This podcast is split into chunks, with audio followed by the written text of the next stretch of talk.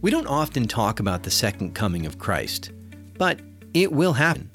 When? Well, nobody knows. I mean, Jesus specifically told us that we won't know. In Luke chapter 12 verse 32 through 48, Jesus talks about the end coming like a thief in the night. If you knew the thief was coming, you'd lock your doors and windows. But the reason the thief can get in and steal is people don't know when he's coming, so they don't take precautions. Jesus tells us, You also must be prepared, for at an hour you don't expect, the Son of Man will come.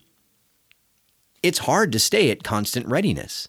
The military knows this. The fire department knows this. Lifeguards even know this.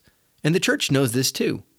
What the military and first responders do to stay ready is they drill. They practice readiness so that when an event happens, they don't have to think about what they need to do. They've practiced so much that they just spring into action. As Christians, we need to think in similar ways. We need to practice holiness.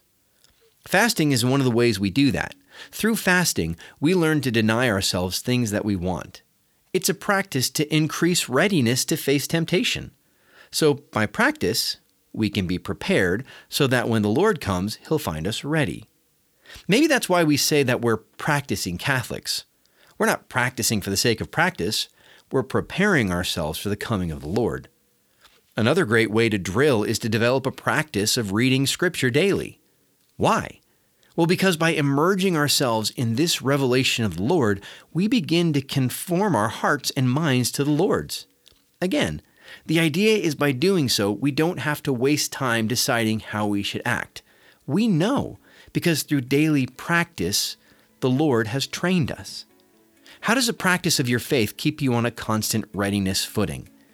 If it isn't, then you maybe need to assess what you're doing or the level of effort you're bringing. So this week, commit to a daily practice of prayer, fasting, or scripture reading, or even better, all three. Invite the Lord to make that a time of preparation. Think of it the way that the military thinks of their training exercises. Let it mold and shape you and prepare you for the coming of the Lord. This has been the weekly word from Everyday Catholic.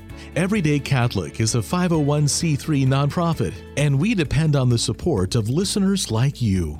If this podcast is serving you, please consider going to everydaycatholic.com forward slash donate and making a monthly pledge.